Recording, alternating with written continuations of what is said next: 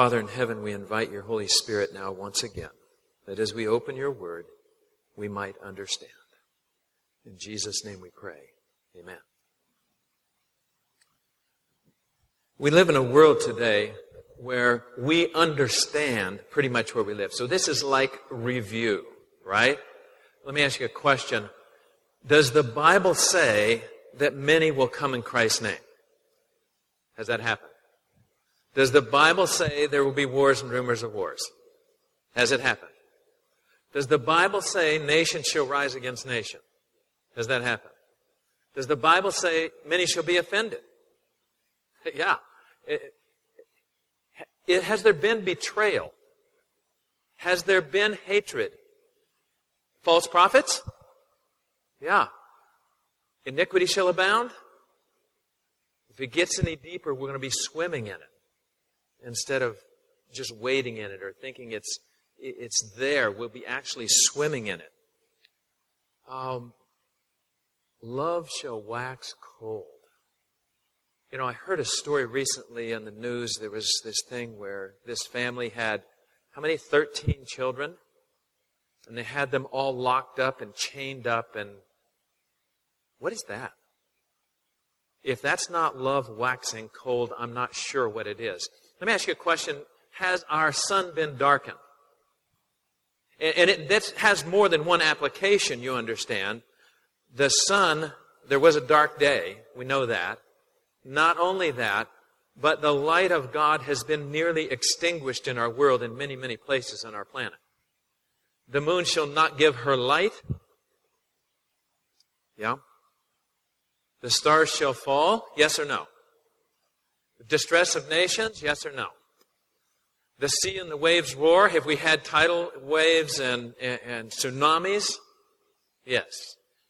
And, and because sometimes the warnings are even fake or the warnings are accidental, as happened in Hawaii not too many weeks ago, when they sent out the text, incoming nuclear, this is not a drill.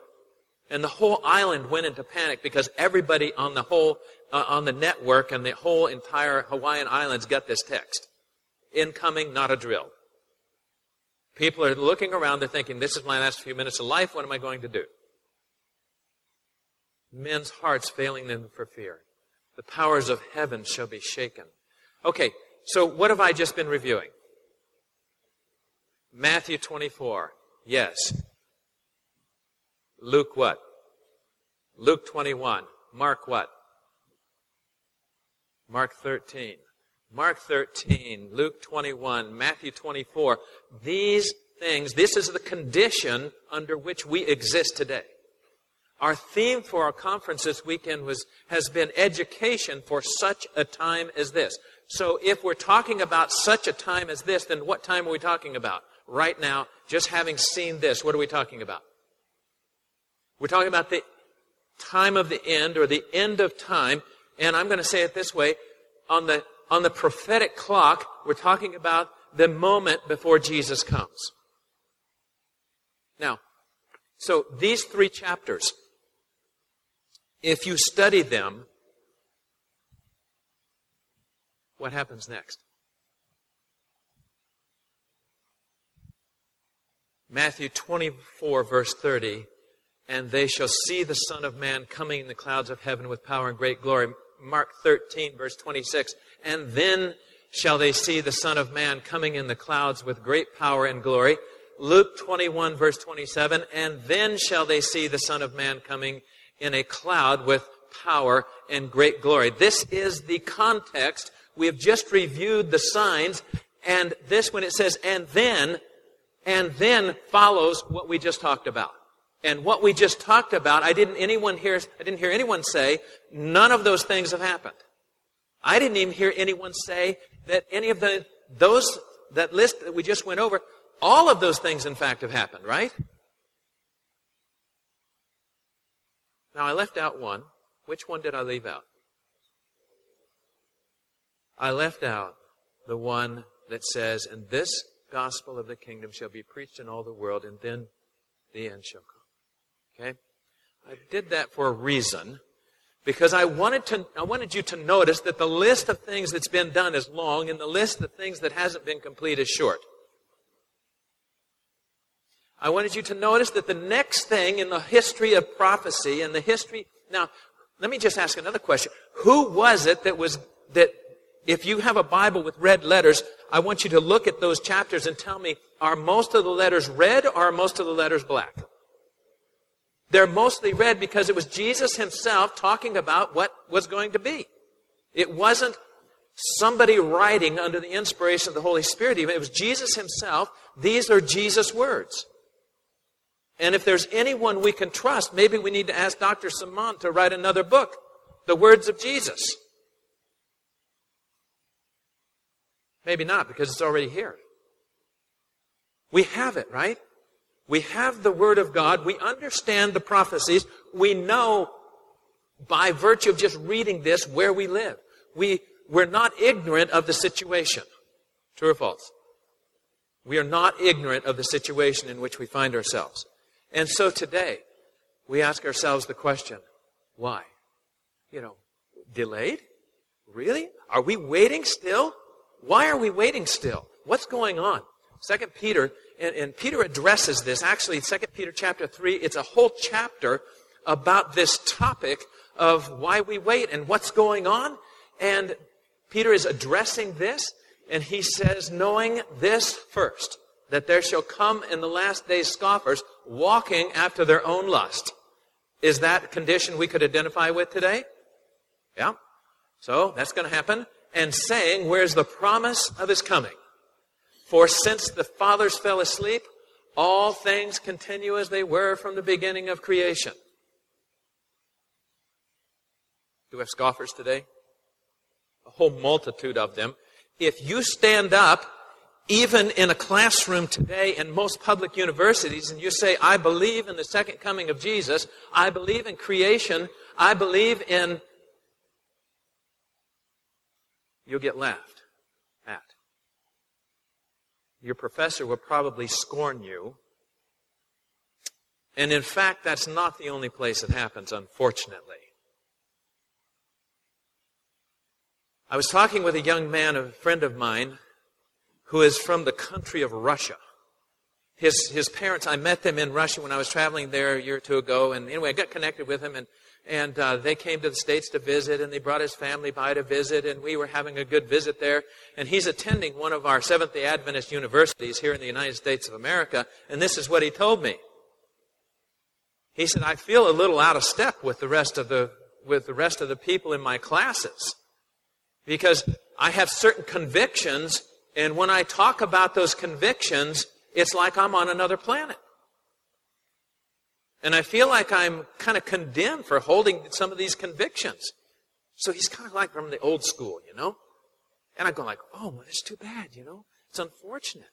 So our world today is scoffing, and there are even some people in our church, the Seventh-day Adventist church, who are scoffing. Really? You're still waiting for Jesus to come? Yeah, I am. So Jesus went on after he talked about what was going to happen and he gave these warnings. He went on to give some counsel. So here's what he did. He said, this is, these are the signs of my coming. And then you're going to see the Son of Man coming in the clouds of heaven. And now I want to help you understand what to do while you wait. Matthew chapter 24 verse 42. Watch, therefore, for ye know not what hour your Lord doth come. Verse 44, Therefore be ye also ready, for in such an hour as ye think not the Son of Man cometh. Matthew 25, verse 13, Watch therefore, for ye know neither the day nor the hour wherein the Son of Man cometh. Mark chapter 13, verse 33, Take ye heed, watch, and pray, for ye know not when the time is. Matthew, uh, Mark chapter 13, verse 34. Jesus uh, tells a little sentence parable there, and he says, I have given to every man his work, and commanded the porter to watch. And in verse 35, he said, Watch ye therefore, for ye know not when the master of the house cometh, at even at midnight or at the cock crowing or in the morning, lest coming suddenly he find you sleeping. And what I say unto you, I say unto all, what? Watch.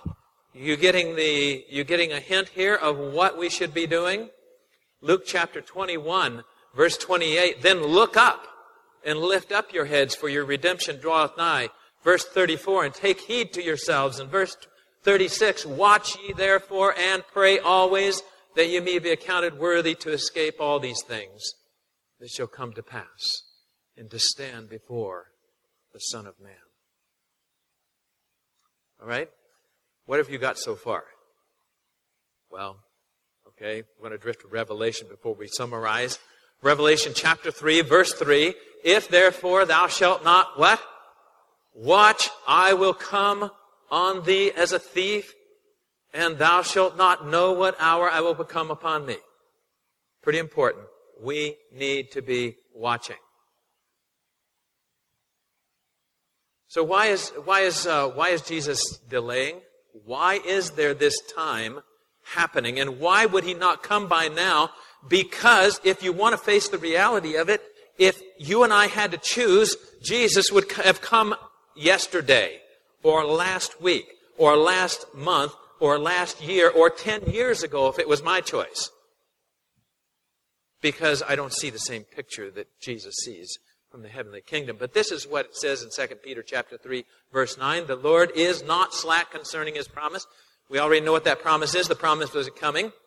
He's not slack, as some men count slackness, but is what?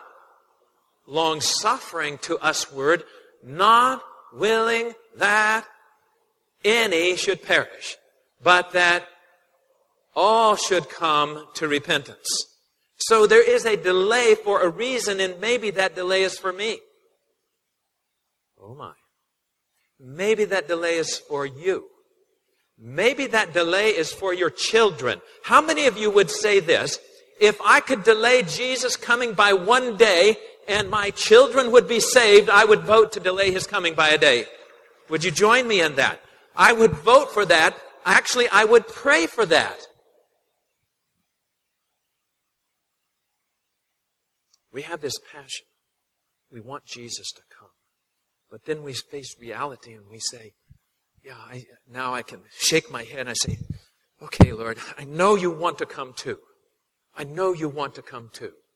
And your delay is in mercy.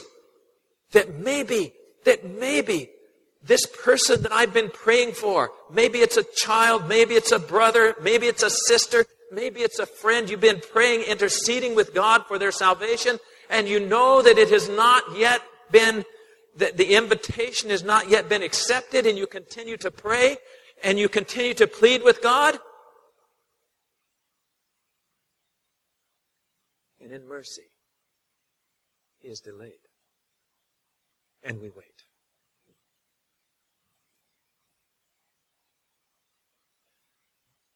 I just want to review with you what we've talked about during this conference to see if this resonates with you. Elder Bradshaw talked about the lion, his experience with walking with the lion, right? Walking with the lions. And he said he was walking with his child in the zoo, and the, the lions were stalking. He said, I was never so glad to have a fence we have a responsibility while we wait to protect our children. Jim Ingersoll shared with us how that we are at war, kind of reviewed the context of the great controversy and said, we're really at war. How do we respond when we're at war? We better put our boots on. We better put our battle gear on. We better be ready to fight. Fight for what? We better be ready to fight for our young people. In the context of education, we have a battle that we're involved in, and we need to be ready to fight. Need to be watching. Elder Saman, you know, I just loved this morning. Pray using Christ's method. Work using Christ's method alone. Uh, you know, what an inspiration to just hear those thoughts ringing in my ears. That as I go home and I join back to the my work there at the school and I see these students walking down the sidewalk or I see them walking by my office, I'll be inspired to do more than I've done before by engaging with them in a very personal way, to reach out to them, to pray with them, to encourage them, and to help them know how to, how to know Jesus and how to have a relationship with Him. This is what I took away from uh, Chester's presentation. We have a physical, a mental, an emotional, spiritual nature that we're addressing. Watch, pray, and work. Redemption and education are the same thing. If we're interested in doing evangelism, go home and get started because you have a audience before you that needs the evangelism that we can bring, right? Go home and get started. It's the same work.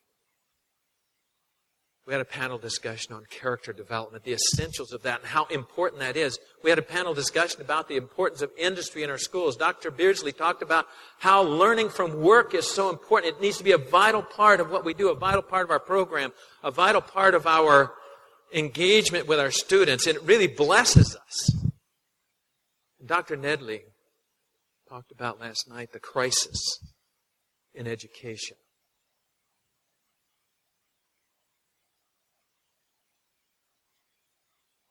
While we wait, we must watch as one that must give an account. That little word watch became a little bit intriguing to me as I was thinking about what that meant because I just saw it reoccurring, reoccurring, reoccurring, reoccurring. Jesus himself saying, Watch, watch, watch. What does watch mean? Somebody help me out here. What does watch mean? What does that word mean anyway? Watch means what? Be aware, be on guard, expectation, observe what's happening all around you. Yeah. How about this? Watch means don't sleep. Be ready. If you're watching, ready.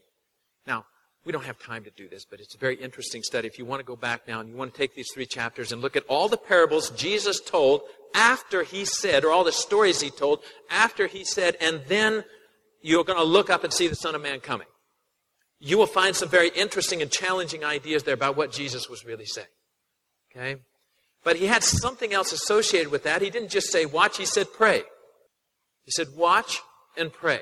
Pray as if what? Your life depends on it. No. Pray as if the life of your children depend on it. Pray as if the life of your students depend on it. Pray as if the life of your loved ones and your family depend on it. And yes, your life depends on it too. And work. This concept that God has given to every man his work is a very prevalent concept in Scripture. If you're the sentry on duty and you hear a noise, what are you going to do? Who goes there? If you're the sentry on duty and you see a shadow passing by, what are you going to do? Who is that? It can involve all of your senses. It's not just your sight, it's all of your senses are on high alert. I had this experience one time. One has distracted me a little bit. I'll just take this moment. My brother and I were driving down the road. It was 2 a.m. in the morning, or maybe a little past. We weren't out on the lark. We'd been working all day, and we were coming home that night, and it was late, and both of us were tired. We were weary, and we were on a lonely country road in Tennessee. We were coming home, and we said, Oh, how in the world are we going to stay awake? We're just trying to get home, you know? all of a sudden, in the middle of the road, there was this big old snake. And we kind of like snakes, so we said, hey, little diversion here at 3 a.m. in the morning, no problem. We slammed on the brakes. We brought the car to a stop. Was, we were driving a van. We brought it to a stop. And we said, ha ha! It's not just a snake, it's a copperhead. It's a poisonous snake. Yes! And we were both energized and we said, Whew, what are we going to do with this? I've never seen one quite that big. Whoa, yeah. Let's, um, let's kill him. take him home as a souvenir. No, let's catch him alive. Then we can really show him off. Oh, yeah. So we looked around in our van that we were driving and we found a cooler. Now, you know what coolers are like. Some of them today, they're nice. They have lids, they open, they close, and little locks you have on them. Well, this cooler didn't have that. It was a styrofoam cooler. And we said, ah, well, no problem. We can put a snake in that. And so we got the cooler on the road and we lined it up the front of the snake and we got behind the snake. And eventually we got the snake in the cooler. We flipped it up on its top and we put the top on it. We said, now what are we going to do? He said, well, you've got a snake in a cooler. You're not going to leave it in the road. You're going to put it in the van. So we put the snake in the back of the van in the cooler. And we said, I don't like this very much because what if he gets out? So we said, well, we got to put something around the cooler. On top of the cooler, what if the lid comes off? So by this time we were pretty awake and we weren't too worried about staying awake the rest of the way home. But we got a chain. We had a, a chain you pull things with. We've been working, and so we had some tools with us. So we got a chain. We wrapped the chain around the cooler. We said, ah, can't get out chained in there. And then we got in the front seat of the van. We began to drive. Now, do you think we had any problem with being sleepy? No. I was like, okay. What if we hit a bump and the chain breaks the little styrofoam cooler side out and that snake comes to find us? Oh my. We didn't sleep at all. And uh, we finally got home. Now what are we going to do with the snake? It's in the cooler. My mother hates snakes. So I knew that. I knew we should not bring the snake in the house because that would be a bad move. I thought, hmm, what can we do with the snake? And so the school had a freezer. Well, snake in a ice box? We should put it in the freezer. Anyway, so, the, the point of the story is that once I knew there was danger, I had, I was on high alert. I was listening for any sound. I was watching for any movement. It was dark in the van. There wasn't any lights in there, but I was on high alert. If something touches my leg, I was ready to jump out the window. You know, there was no problem. I was going to open the door, 50 miles an hour. I don't care. I'm getting out of here. You know, if the, but why is it so we need to be on watch all the time, as if we really were, in fact, facing a devil who is on the loose as a roaring lion, that old serpent, the devil. Right? Isn't that what he's called? We need to be on alert as if we're dealing with a real foe. If the, if the walls of uh, our understanding could be uh, opened and we could see the battle around us, Ellen White says we would be much more concerned. There is a real battle between good and evil that's happening. The angels are in this battle, and if we could see what was happening, we'd be on alert. Okay? We would really be on alert. Now, we're not. Okay? We've got two minutes to finish. Um, work, for the night is coming when no man can work. Believe that? That's what the Bible says. That's what Jesus said, in fact.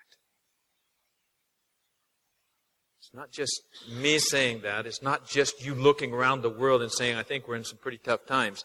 Jesus himself said, Work, for the night is coming when no man can work. While we wait, watch. Be on alert. Be on guard. Pray. Another story. So, I was listening recently to a, something about the Reformation and the story of, of um, Methodist Church. Who's the founder of the Methodist Church? John Wesley. He had a special place built for prayer. He had a prayer place built, and they said that's where Methodism was born in the prayer room.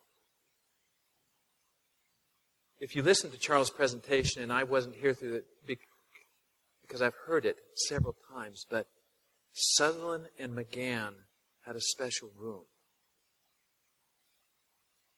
And as people would pass the room, they would walk quietly.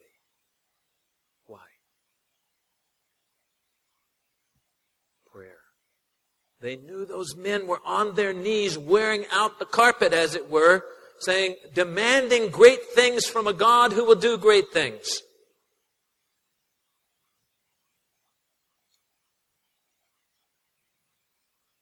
As I thought about all the reasons we wait, I thought of this. I've not seen the movie, read the book about Doss's experience, Desmond Doss' experience. There's a line, though, in the movie, and I got on YouTube and I watched it. And if you want to Google this and, and just watch this little clip out of the movie, Doss is on top of the escarpment and he is bloody and wounded and weary. But he keeps saying this over and over again as he is reaching out to drag one more wounded soul to the edge of the escarpment and let them down. He keeps saying something Lord, Lord, let me save just one more. Let me save just one more. And he would, it shows him kind of lying on his back. He says, Lord, please, just one more. He would get up and he would go back into the battle. And he would find another wounded soldier. And he would say, Okay, I'm going to take you to the edge. And he would drag him to the edge of the escarpment. He would tie him in his, his, his, his rope and he would let him down over the edge to safety. Friends, it's real. We're in a battle. Satan is attacking our young people. And yes, it is, it is not a battle for the faint of heart. It is not a battle that is easily fought. It's not a battle where you don't go away and there's not some injured people. It's real. Our young people are getting shot, as it were, by Satan in reality. They're just, you know, it's crazy what Satan is doing in our world today.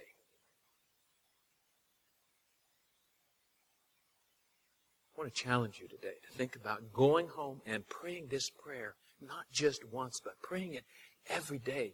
And when you get tired, and when your hands are bleeding from the work, and when you cannot even stand to look at yourself in the mirror, I want you to get down on your knees and say, Lord, please, just one more. I want you to think about that. What would that mean if all of us went home to our institutions and we got down on our knees every day? These folks here have come from Waynesboro, Tennessee. They're saying, Mr. Dickman, we want to start a school. Praise God. Right? Praise God. These folks from up in Virginia, we want to start a school.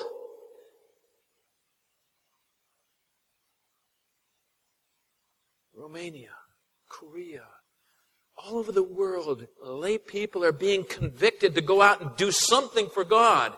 In the education work, I travel significantly with some of my other responsibilities. And as I go to these places and I see people and they hear that I have anything to do with the education work or with Madison, they say, please help us. We want to start something. I was in Brazil with the OCI meetings and just sharing their testimony and Brother Charles and I were there and he was talking about the Madison model and all those things and people were just coming to us. We want to start something. Can you help us? Can you tell us what to do? We just don't know.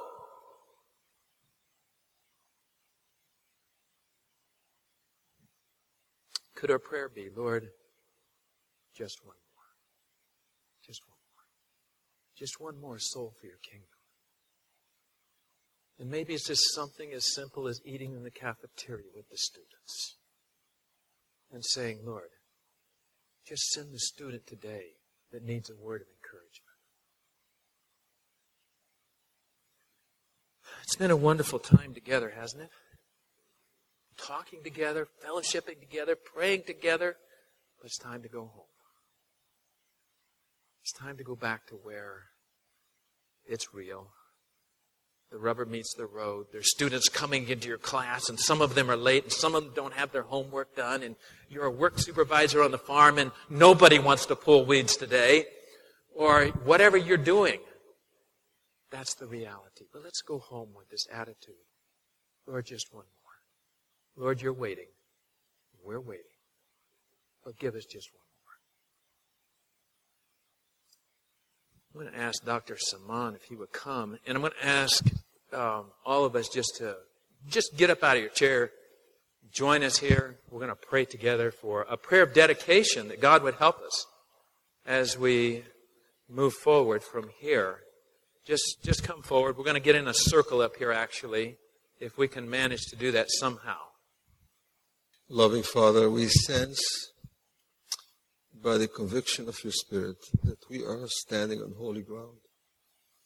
Simply because you hear, just like Moses standing on that hot desert stand, sense it was holy ground. May the convictions you've given us the last few days linger and produce fruit fit for righteousness.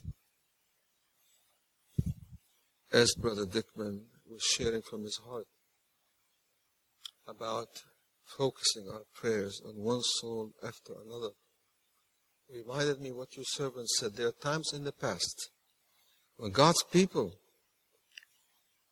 focus their attention on this soul, on this soul, on the other soul, here and there, in our spheres of influence, and saying, Lord, you must help me save the soul for you. But then she said, such moments are rare. R A R E today, rare. Oh, dear Lord, because of the enlightenment, the conviction you've given us the last few days. May such moments be never rare, but common in every life here. Because we know Jesus is passing by our Nazareth, the Nazareth of our offices, homes, places of work, committees, as we travel, all our spheres of influence, saying, I have wonderful things in mind to do for you. Would you please let me? Help us right now and He to choose to be faithful, to be believing, to be trusting, so that the floodgates might open for each one of us and we can see miracles materialize before our eyes. Dear Lord, now I pray this prayer of consecration. May the loving human arm of Jesus, our mighty prayer warrior, encircle each one of us close to his heart and may you espouse this prayer request from my heart. Dear Lord, I believe, we believe. Help thou our unbelief. We're doing our best, and that's all you want, our best. Not good enough, but yet you come to compensate for any deficiency we have. And we know the assurance that while we throw ourselves at your feet, like Peter saying, Lord, depart from me. I don't deserve to be in your presence, yet we hold on to your feet, saying, where do we go when you have eternal life? And she said, If we do that, our utter trust in Jesus, our utter distrust of self, what happens? You will never perish while you do this, never. Oh, dear Lord, may we see vision of ourselves, but a vision of you. And with that, we can be commissioned to be fishers of men. Maybe, may you be our discipler as we disciple other people to be fishers of men. And we give you the honor and glory. Connect this prayer by the use of your divine sovereign arm to hold on to the throne for each one of us. May we sense that you're holding on to the throne for every one of us. In Jesus' mighty name I pray, and for his sake, amen. Amen. This media was brought to you by Audioverse, a website dedicated to spreading God's Word through free sermon audio and much more. If you would like to know more about Audioverse, or if you would like to listen to more sermons, please visit www.audioverse.org.